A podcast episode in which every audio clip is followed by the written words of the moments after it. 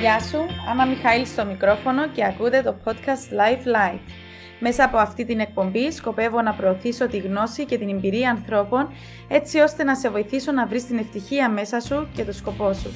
Στην πορεία αυτή θα μιλήσουν άτομα που περπατούν το δρόμο τους, επιστήμονες, αθλητές και άλλοι ειδικοί που μπορούν να διευρύνουν τους ορίζοντές μας σε αυτό τον τομέα. Να σε εμπνεύσουν ή να μοιραστούν μια ιστορία που θα σε κινητοποιήσει για να κάνεις τα επόμενα βήματα στη ζωή σου. Σε αυτό το επεισόδιο μαζί μας είναι η Άντρη Νικολάου που είναι συμβουλευτική ψυχολόγος με πάνω από 5 χρόνια εμπειρία στο χώρο. Έχει το δικό της ιδιωτικό γραφείο και ασχολείται με παιδιά και ενήλικες. Γεια σου Άντρη και σε ευχαριστώ που δέχτηκες την πρόσκληση. Γεια σου Άννα μου, χαίρομαι πάρα πολύ που μιλώ μαζί σου. Ε, να χαιρετήσω και εγώ τον κόσμο. Αρχικά να σας πω ότι την Άντρη τη γνώρισα μέσα από την πορεία μας στις μεταπτυχιακές σπουδές μας και στη συνέχεια η κάθε μια ακολούθησε το δρόμο της για να βοηθήσει περισσότερον κόσμο. Ε, στο κομμάτι της συμβουλευτικής ψυχολογίας βέβαια η Άντρη ασχολείται με, με θέματα όπως είναι η κατάθλιψη. Τι άλλα θέματα βλέπεις Άντρη μου; Θέματα τα οποία ταλαιπωρούν ε, τον κόσμο μας, Άννα μου, είναι το άγχος, είναι οι, οι τρόποι επικοινωνίας ε, που μεταξύ των ανθρώπων, μεταξύ των ζευγαριών, θέματα που απασχολούν ε, τόσο παιδιά όσο και έφηβους είναι ε, η διαχείριση του θυμού, ε, θέματα φιλίας, θέματα κατανόησης, έτσι, η ομοφιλοφιλία, ασχολούμαι για αυτά τα θέματα, διάφορα θέματα έτσι, ναι. Τέλεια. Ε, μέσα στην πορεία, σαν σύμβουλο σταδιοδρομίας, Αντρή, είχα παρατηρήσει ότι πολλοί, πολλές φορές υπάρχουν κάποια εμπόδια τα οποία μπορεί να μας σταματήσουν στο να βρούμε το δρόμο. Και ένα από τα σημαντικότερα εμπόδια που ε, κατατρέχει τους σύγχρονους νέους είναι το θέμα της κατάθλιψης και γι' αυτό ε, είχα σκεφτεί να σε καλέσω γιατί εξειδικεύεσαι σε αυτούς τους τομείς και μπορείς να μιλήσεις με, με τέτοια φαινόμενα, δεν θέλω να ονομάσω παθήσεις, γιατί ε, είναι φάσεις που περνούμε εμείς οι άνθρωποι. Ναι, πάρα πολλά έχουν γραφτεί για την κατάθλιψη γενικά. Mm. Θεωρείται για πολλούς μια από τις σοβαρότερες ψυχικές νόσους της εποχής μας. Ε, ωστόσο πάρα πολλές φορές μεγαλοποιείται και παραποιείται. Και ο κόσμος δεν ξέρει τι ακριβώς είναι η κατάθλιψη. Έτσι δεν ζητά και βοήθεια.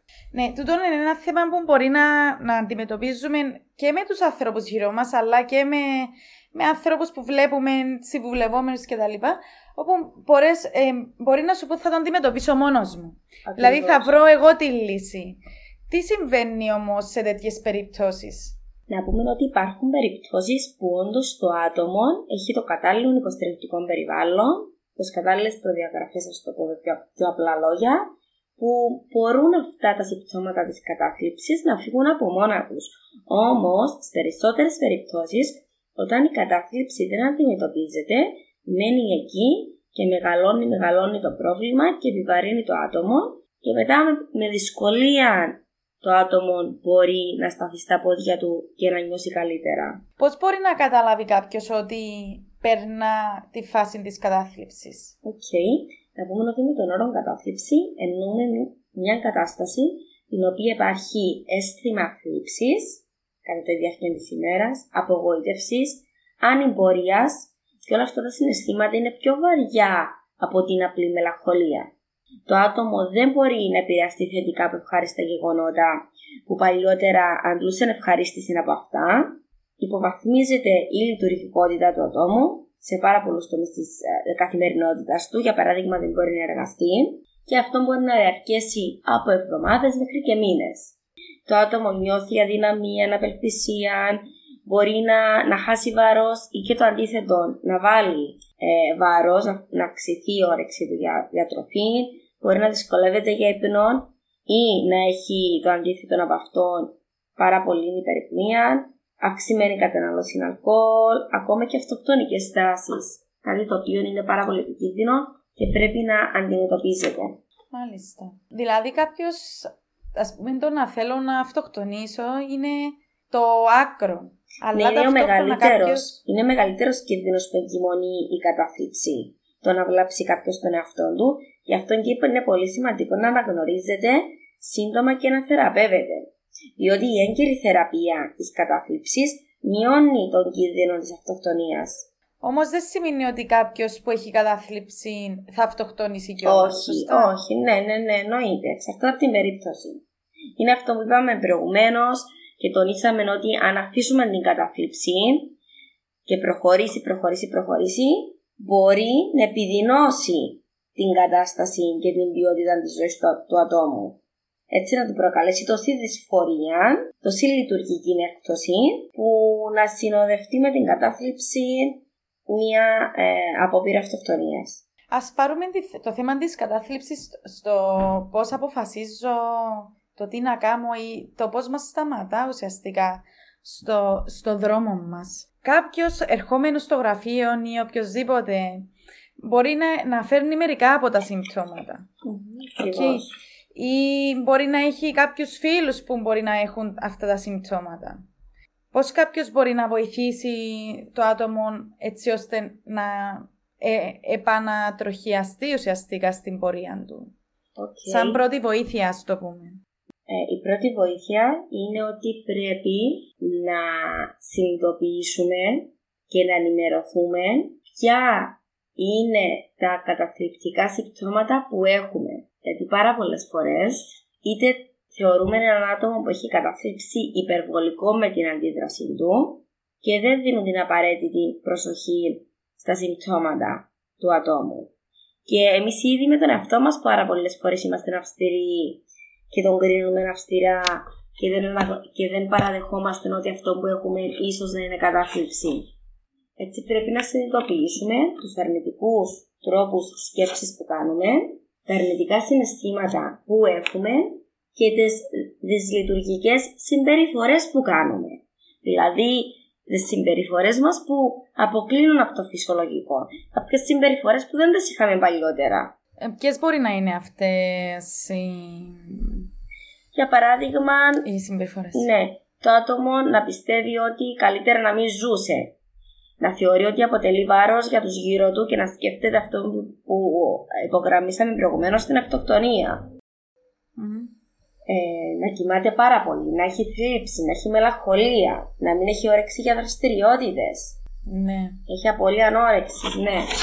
Ένα, ένα από τα πιο σημαντικά πράγματα που παρατηρήσα και εγώ σαν σύμβουλο σταδιοδρομίας ήταν ότι πολλές φορές η ίδια μας η δουλειά μπορεί να μας προκαλεί την κατάθλιψη. Δηλαδή, ε, μερικές ε, δραστηριότητες ή εταιρείες ή, ή δουλειές οι ίδιες τέλος πάντων μπορεί να είναι τοξικές.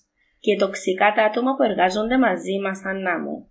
Γιατί Πάρα ας μην ξεχνάμε το mobbing είναι πολύ ε, διαδεδομένο των τελευταίων καιρών. Δηλαδή τα άτομα να αντιμετωπίζουν εκφοβισμό στον χρόνο εργασίας τους, να υπάρχει ανταγωνισμός, να υπάρχει υποτίμηση, να υπάρχει ζήλια.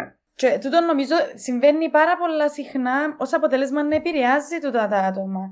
Πώς είναι προτείνε ε, ε, να αναγνωρίζουν την τοξικότητα του περιβάλλοντος τους τα συγκεκριμένα άτομα; Έτσι ώστε να μπορέσουν να διαμορφώσουν το περιβάλλον τους ή να, να διαλέξουν τις επιλογές τους ε, μετά από όλα αυτά. Ή, αυτό είναι ένα πολύ μεγάλο κεφάλαιο, ένα πάρα πολύ μεγάλο θέμα. Μπορούμε να μιλούμε για ώρες και μπορούμε να αφιερώσουμε μια εκπομπή αποκλειστικά πάνω σε τοξικούς ανθρώπους ή στο mobbing για τη δουλειά, το πώς να μπορεί ένα άτομο να χειρίζεται τέτοιες καταστάσεις και τέτοιους τοξικούς ανθρώπους. Ok. Okay. Ε, Θέλεις να μας πεις λίγα περισσότερα; Ναι. Ε, οι τοξικοί άνθρωποι, να πούμε ότι μπορεί να είναι και στο οικογενειακό μας περιβάλλον, τους οποίους δεν μπορούμε να, να αποφύγουμε, για παράδειγμα να είναι οι γονείς μας ή τα αδέρφια μας, επειδή είναι μέσα στην οικογένειά μας, δεν μπορούμε να κόψουμε σχέσεις. Άρα καλύτερα αυτά τα άτομα να, να τους βάζουμε τα όρια μας. Έτσι και εμείς να αποκτούμε μια ψυχική ανθεκτικότητα για να μην επηρεαζόμαστε από την κάθε λέξη τους και την κάθε συμπεριφορά τους. Από την άλλη, αν το άτομο αυτόν βρίσκεται στον χώρο εργασίας μας, είναι καλύτερα να ενημερωθεί, εννοείται, ο προς, το αφεντικό μας, ο προστάμενο μας, κάποιος ανώτερος, και από εκεί και πέρα πάλι να, να τεθούν τα όρια και τέτοια άτομα να τα φεύγουμε από τη ζωή μας. Δηλαδή, τερματίζουμε τι σχέσεις μας, αν δεν είναι απαραίτητες. Φεύγουμε από τη ζωή μας άτομα τα οποία απολαύσουν την ψυχική μας υγεία. Γιατί μετά από την ψυχική μας υγεία θα χτυπήσει όλο αυτό και στη σωματική μας υγεία. Α μην ξεχνάμε ότι οτιδήποτε αντιμετωπίζουμε, μετά μας βγαίνει ψυχοσωματικά, αντιδρά το σώμα μας. Το σώμα μας μιλά, είτε με έναν αυτοάνωσονα ε, μια α, ναι, ασθένεια, είτε οτιδήποτε, με κρίση πανικού, με κατάθλιψη. Ε, πόσο σημαντικό είναι ουσιαστικά να φέρνουμε την ψυχική μας αθεκτικότητα ακόμα και στο πώς διαλέγουμε το επάγγελμα μας ή ακόμα και στο πώς διαλέγουμε την εργασία ή το περιβάλλον που θα δουλέψουμε. Ναι. Δηλαδή, τούτη η αναγνώριση των συμπτωμάτων, όπως είπες εσύ, είτε από μέσα μας, δηλαδή να, να αναγνωρίζουμε τις σκέψεις μας, είτε από το περιβάλλον μας, να δούμε αν το περιβάλλον μας προκαλεί αυτά τα συμπτώματα ε, είναι πάρα πολλά σημαντικά. Τι άλλο πιστεύεις θα ήταν καλό να κάνει κάποιος έτσι ώστε να διατηρεί του την ψυχική ανθεκτικότητα όπως πολύ ωραία έθεσες στην ε, καθημερινότητα του, έτσι ώστε να έχει μια σωστή πορεία. Πώς το άτομο αντιμετωπίζεις την ανθεκτικότητα του, αυτή είναι η ερώτησή σου; Πώς να την ναι, δηλαδή, ακριβώς, για να μην έχουμε τα θέματα της κατάθλιψης να, να προλάβουμε ουσιαστικά την κατάθλιψη. Καταρχήν πρέπει να αποδεχτούμε ότι στην κοινωνία όπου ζούμε δεν αρέσουμε σε όλους, δεν τα πάμε καλά σε όλους, δεν θέλουν όλοι το καλό μας και δεν είναι όλοι καλοί άνθρωποι μαζί μας. Ότι υπάρχει, υπάρχουν και αυτοί οι άνθρωποι οι τοξικοί. Δεν μπορούμε να τους αλλάξουμε και ούτε έχουμε δικαίωμα για κάτι τέτοιο. Απλά πρέπει να αποδεχτούμε ότι υπάρχουν αυτοί οι άνθρωποι, φτάνει εμείς να μην επηρεαζόμαστε. Πρέπει να μάθουμε εμείς οι άνθρωποι και χρειάζεται, είναι απαραίτητο συστατικό να μάθουμε να μην επηρεαζόμαστε από περιβαλλοντικούς παράγοντες. Για παράδειγμα, εγώ τώρα να οδηγήσω, να βγω έξω στον δρόμο και να αρχίζει ένας ε, να με κορνάρει και να με βρίζει. Πρέπει αυτό να, να επηρεάσει εμένα και την τη διάθεση μου. Πρέπει να μάθουμε να διαλέγουμε τι παίρνουμε μέσα μας και τι όχι. Ψυχική αυθεκτικότητα να πούμε είναι ότι είναι ένα απαραίτητο συστατικό που πρέπει να καλλιεργήσουμε και για να γεννηθεί μέσα μας όλων αυτών, χρειάζεται να αποδεχτούμε και να αντιμετωπίσουμε τις αντεξότητες που έχουμε στη ζωή μας, τα προβλήματα που έρχονται στον δρόμο μας. Πάρα πολλοί άνθρωποι δεν αποδέχονται και δεν δέχονται ότι έχουν ένα πρόβλημα στη ζωή τους. Δεν καταλαβαίνουν ότι αυτό το θέμα όμως, αυτό το πρόβλημα μας κάνει πιο δυνατούς. Ε, τούτον φέρνει μπροστά έναν πάρα πολλά όμορφο τρόπο σκέψης. Δηλαδή να βλέπουμε τα προβλήματα σαν ευκαιρίες μάθησης, αλλά και ενδυνάμωσης mm-hmm. του ίδιου μας του εαυτού, έτσι ώστε να μπορέσουμε να ακολουθήσουμε αυτό που θέλουμε στη ζωή μας. Ακριβώς. Εγώ προτείνω οι άνθρωποι από νεαρή ηλικία ε, να προσέχουν ποιους βάζουν στη ζωή τους. Είναι πολύ σημαντικό να καλλιεργούμε υποστηρικτικές κοινωνικές σχέσεις μεταξύ μας, να έχουμε πραγματικούς φίλους, να επιλέγουμε σωστά το σύντροφο μας, τους φίλους μα, ποιους έχουμε στην κοινωνική μας ζωή.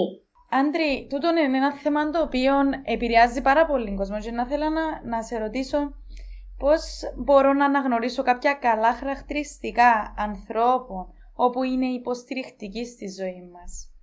Άτομα τα οποία είναι καλοί ακροατές, ένα που μου έρχεται πρώτο, ένα συστατικό μου έρχεται πρώτο, είναι καλοί ακροατές, να μην είναι μίζεροι και να θέλουν συνέχεια να επιθυμίζουν τα δικά τους προβλήματα, τα δικά τους θέματα, να γίνεται το δικό τους. Να είναι άτομα τα οποία έχουν συνέστηση, μας ακούν, μας καταλαβαίνουν και μας νοιάζονται. Να μην νιώθουμε ότι είμαστε βάρος για αυτούς. Να χαίρονται με τη χαρά μας και να λυπούνται με τη λύπη μας τι είναι πραγματικοί άνθρωποι που πρέπει να είναι στη ζωή μας; Άτομα τα οποία μας κάνουν να νιώθουμε αγάπη και μας φροντίζουν πραγματικά, δεν μας εκμεταλλεύονται.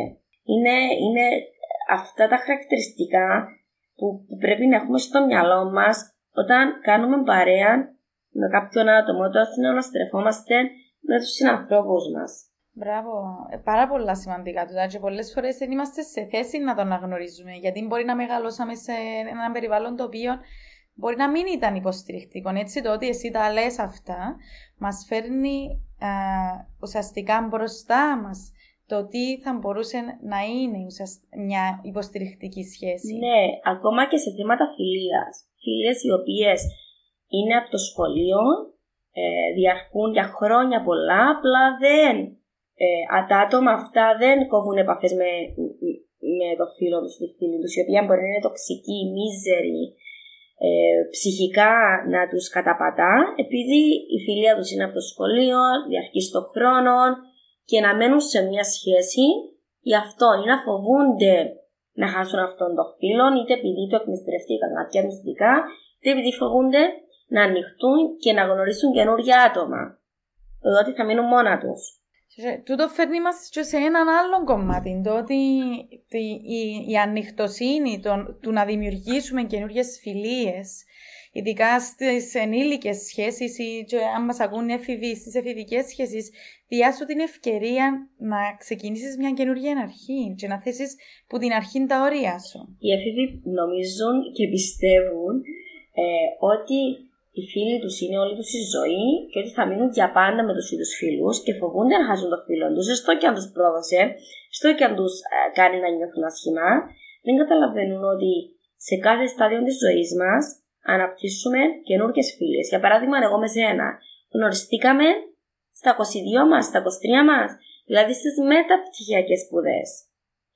Επίσης, να τονίσω ότι οι έφηβοι δεν καταλαβαίνουν ότι ο φίλος μας θα κάνει γνωριμίες και θα έχει επαφές και με άλλους φίλους, είτε από το φροντιστήριο, είτε από οικογενειακέ συγκεντρώσεις, είτε από τη γειτονιά. Θέλουν αποκλειστικότητα και καταπιέζουν τον κολλητό τους ή την κολλητή τους. Το βλέπω πάρα πολύ συχνά. Ε, δεν ξέρω αν το παρατηρήσεις και εσύ αυτό. Πάρα πολύ. Και βασικά είναι πάρα πολύ σημαντικό σημείο που το φέρνεις προς τα πάνω. Γιατί το θέμα της αποκλειστικότητας ε, όχι μόνο κλείνει τους άλλους, αλλά κλείνει και τον ίδιο μας τον εαυτό. Ναι. Δηλαδή, και στις σχέσεις της προσωπικές, δηλαδή να αγαπούμε τον άλλο χωρίς όρους και να αποδεχόμαστε τον άλλο. Δηλαδή, γινόμαστε όχι μόνο. Ε, ε, μόνο ανθρώπους οι οποίοι έχουν συνέστηση, αλλά γινόμαστε και εμείς, εκείνοι που έχουν την συνέστηση και την κατανόηση για τους άλλους μια αλληλένδετη σχέση. Όπως υπογράμμισα πριν, πρέπει να χαιρόμαστε με τη χαρά του άλλου. Να χαίρομαι με το φίλο μου, για παράδειγμα, που έκανε μια φίλη στη δουλειά. Να χαίρομαι μαζί με τη, με τη φίλη μου η οποία έχει κι άλλο κοινωνικό δίκτυο. Ε, πάρα πολλά σημαντικά τώρα. Και τούτα όλα συμβάλλουν στο να έχουμε μια υγιής και αθεκτική ζωή, έτσι ώστε να αποφύγουμε το θέμα της κατάθλιψης και να μπορούμε να, να περπατήσουμε το δρόμο μας ε, με έναν τρόπο τον οποίο θέλουμε εμείς. Αν κάποιος όμως χρειαστεί βοήθεια, τι θα μπορεί να κάνει, δηλαδή πού μπορεί να ανατρέξει κάποιος ο οποίος χρειάζεται, ας το πούμε, θεραπεία ή υποστήριξη; Οκ. Okay. Ε, Εγώ προτείνω σίγουρα την ψυχοθεραπεία έναν άτομο το οποίο βιώνει αυτά τα, τα καταθλιπτικά συμπτώματα, θα πέσει έναν ειδικό, έναν ειδικό ψυχολόγο να έχει τακτικές συναντήσεις εβδομαδία και να αντιμετωπίζουν ριζικά την κατάθλιψη.